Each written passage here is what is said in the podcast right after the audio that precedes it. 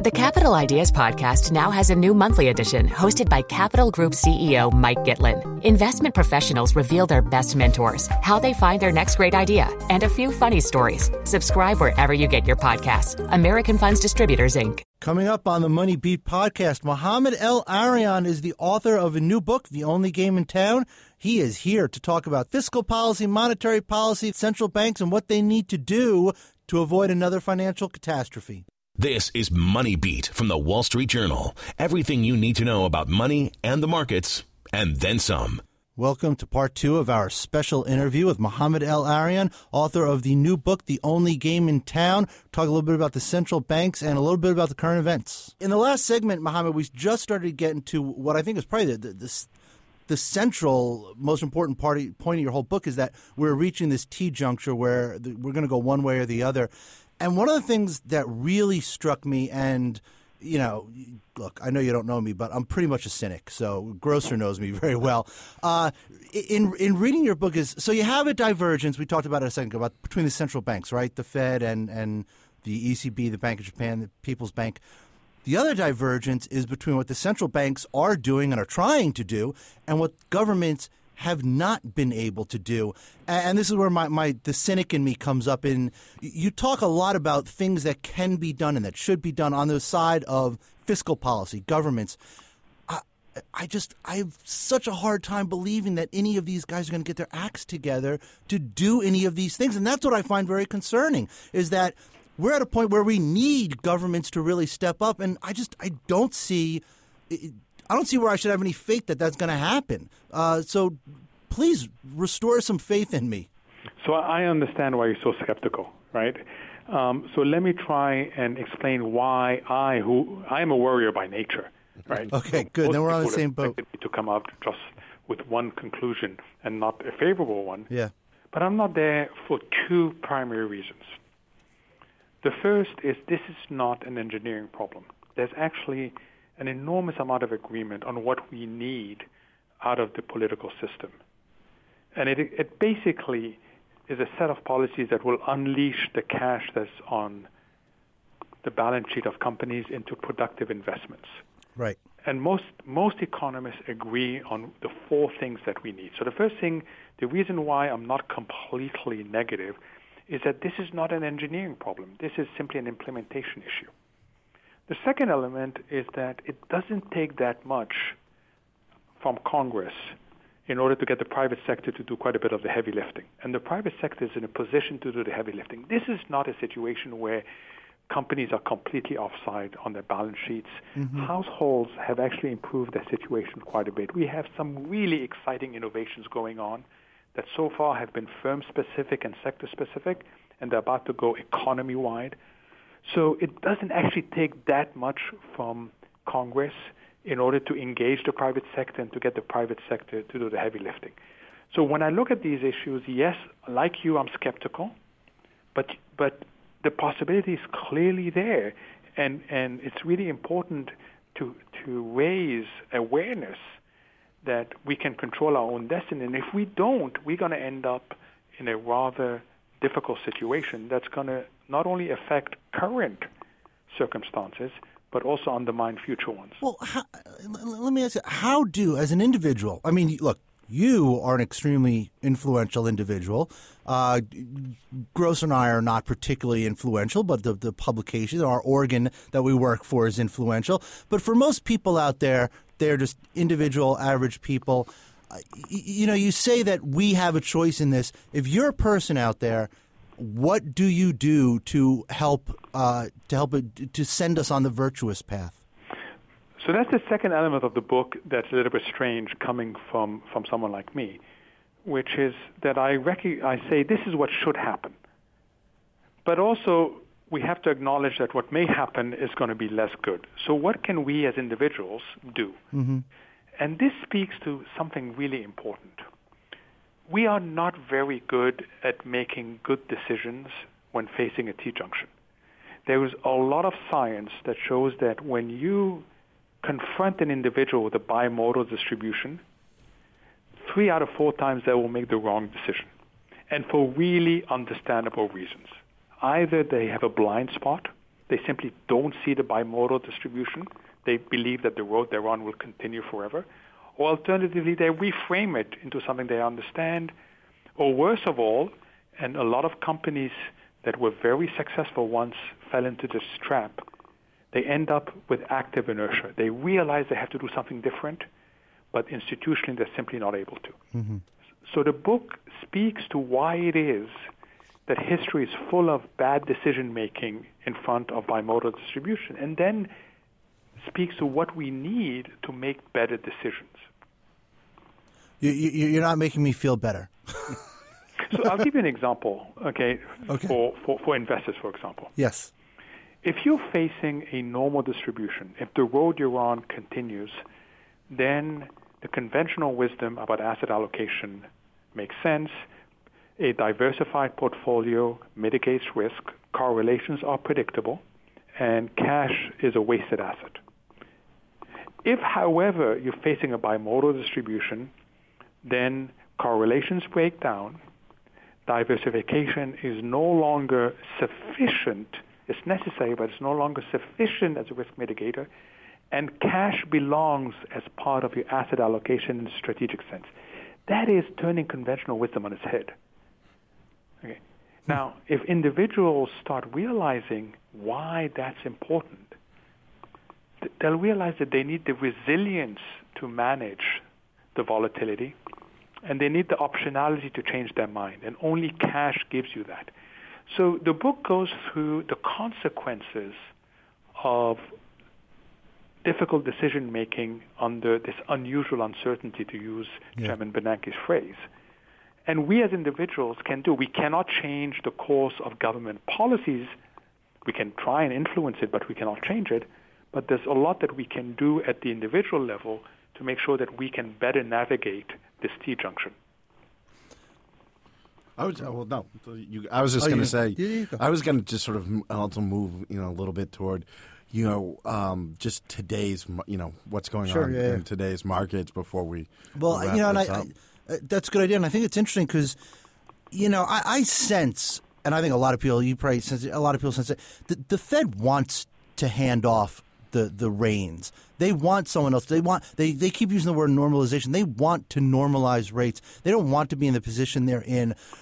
But that handoff is so difficult. Well, and you look at what the, the ECB, the Bank of the Bank of Japan, they are doubling down on policy because there's it's like they're standing on the track with the baton in their hands and they're looking for someone to give it to and there is no one to give it to. How hard is it for the central banks to do what you're talking about doing? They may have no choice. So, so you mentioned Japan. Mm-hmm. Okay, Japan surprised everybody by going negative on its policy right. rates. That is combined with quite a large QE there. The reason, the primary reason why they're doing this is to weaken the currency. Right. right. However, the currency has strengthened by over 5% mm hmm since the beginning of the month. Yeah. The month, right, the month. The month. Yeah. So basically, the currency market is telling the Bank of Japan, you're no longer effective. Mm-hmm. What has happened in Japan is fascinating because for quite a while now, the currency market was willing to trade off monetary policy differentials. So to the extent that the Bank of Japan was looser than the Fed, the, bank, the, the currency would weaken. Suddenly, because the effectiveness of the Bank of Japan is in question, the, the, the currency market is now looking at fundamentals. And guess what? Yes, Japan is not growing very rapidly, but it has a massive positive investment position vis-a-vis right. the rest of the world.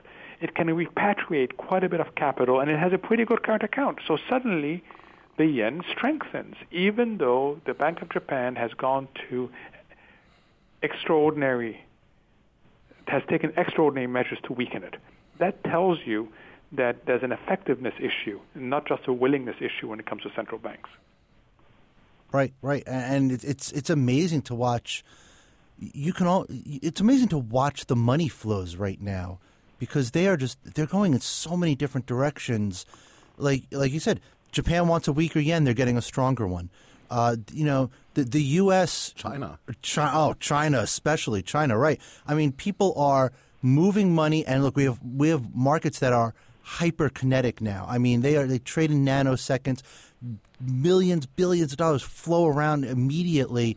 Uh, it, it do you think that, that the central banks are actually that they're going to need at some point to have a sort of almost a plaza accord where they're going to have to sit down and come together and figure out how to coordinate any kind of move that they want to make so one of the four elements we need we desperately need is better global policy coordination mm-hmm. think think of an orchestra you have the different section of the orchestra playing not only with different music but there's no conductor right? Well, right. because we're so interconnected, because we're so interdependent, we are an orchestra at the global level, but, but we're not coordinated. So one of the four things we need is coordination, not just of monetary policy, but of, of, of economic policies. But we also need a few, few other things. First, we need to invest in real engines of growth. We overinvested in finance right, as an right. engine of growth. We didn't realize that there was a reason why it was called the financial service industry yeah. because it served the real economy. It didn't drive the real economy. Yeah.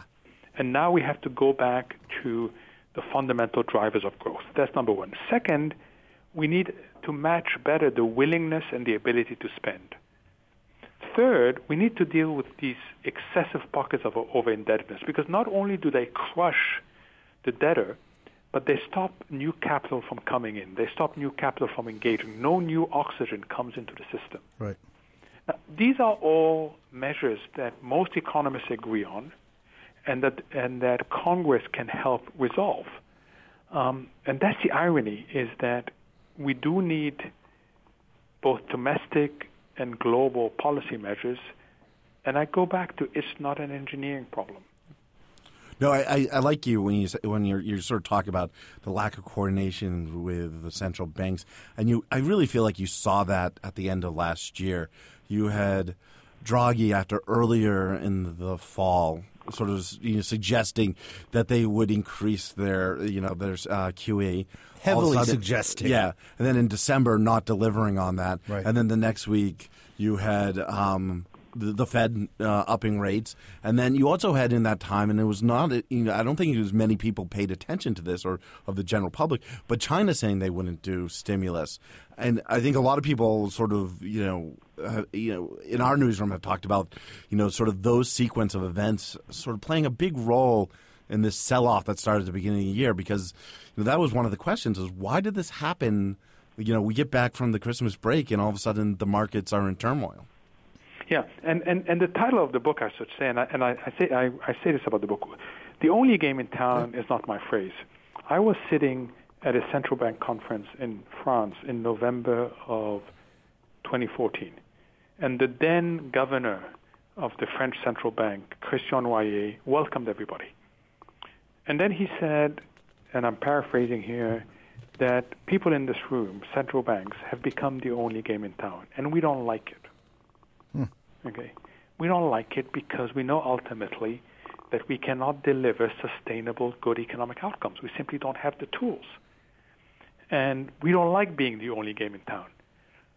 So, if central banks perceive an opportunity to exit this paradigm, they will. Hmm. Um, and you see them torn between the desire to exit and then concerns that by exiting they become part of the problem. Right.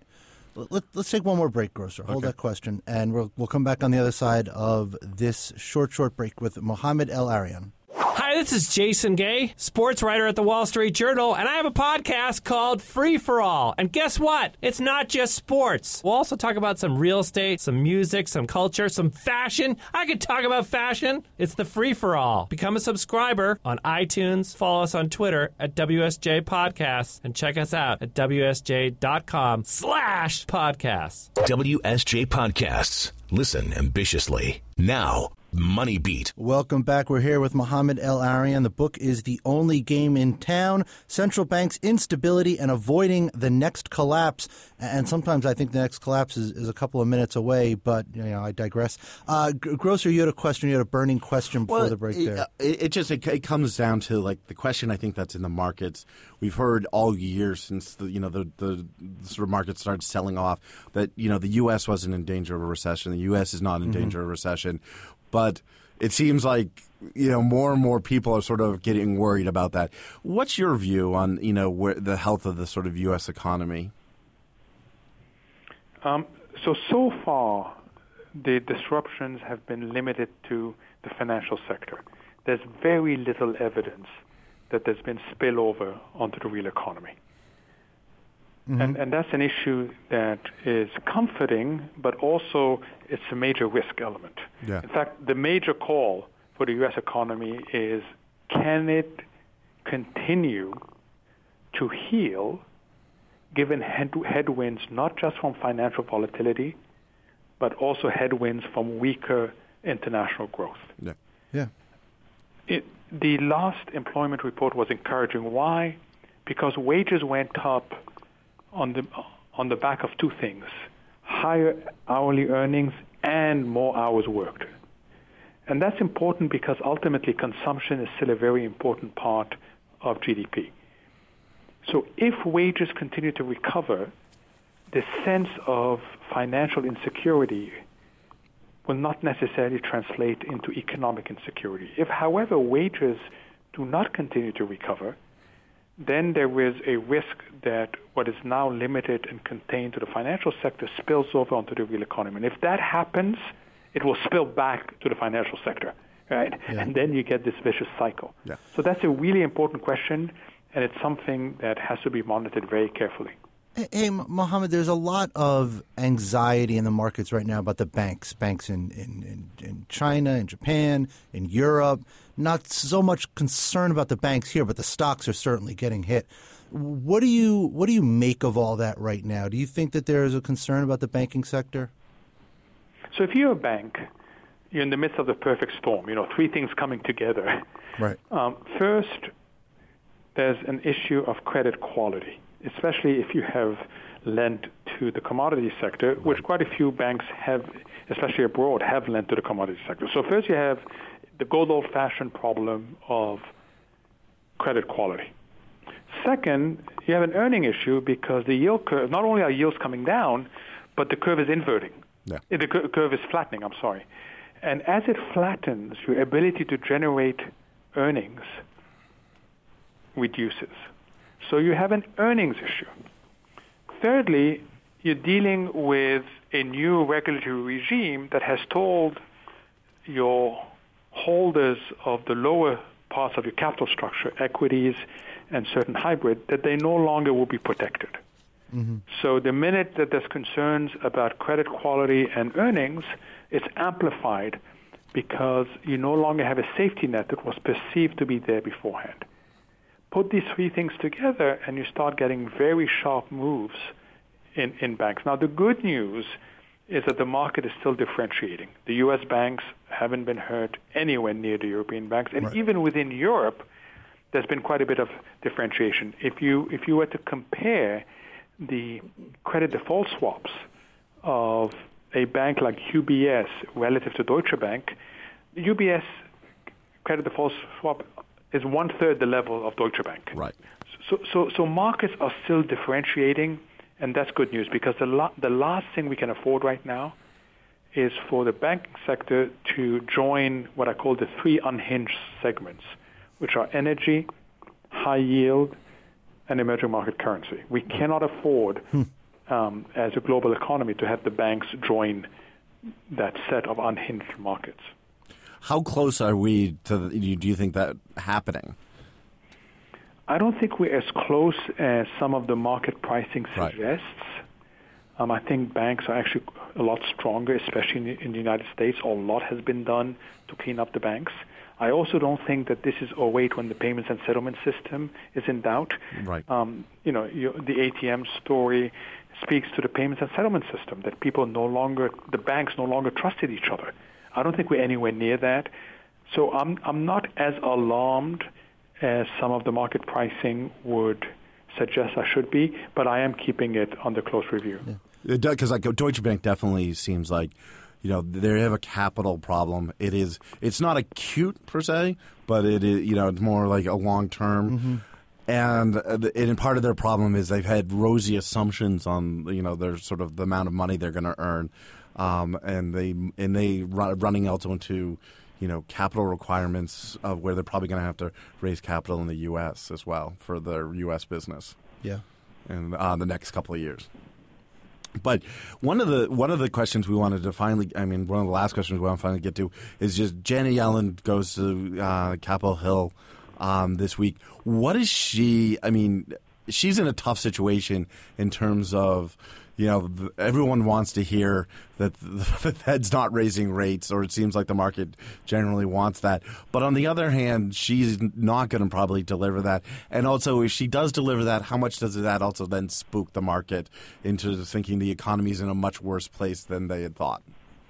So, so let me tell you, in a perfect world, what she, she would deliver, and in a good world, what she would deliver. Okay. Let's start with the good world. Okay. In a good world, she would reassure markets – that the U- U.S. economy is resilient enough and can deal with headwinds from abroad and headwinds from financial volatility. Second, she would reassure markets that the wage growth appears sustainable, and therefore this enormous worry about deflation is overstated. Finally, she would signal to markets that our banks are fine that they are not vulnerable to a downturn as suggested by what has happened to the equity prices. In a good world, that is what she would do. Mm-hmm. In a perfect world, she would be the catalyst for this much needed handoff from excessive reliance on central banks to a much more comprehensive policy response. I don't think we're going to get to a perfect world. Right. We may get to a good world in her testimony. Well, look, a good world would be pretty good at this point right now. So, well, let's hope for the good world. Especially the way the years got it yeah. Uh, Mohamed, I really want to thank you for coming in today. We appreciate it very, very much. No, it's my great pleasure. Thank you so much for yeah, having me. Thank you. So that is Mohamed El-Erian. The name is the only game in town. It came out, landed January 26th from Random House. Everyone should uh, go out and take a flyer on it. We will see you on Friday, unless you hear from us sooner. If the markets are blowing up, you, you might hear from us sooner. So if not, uh, have a good one. We'll talk to you on Friday.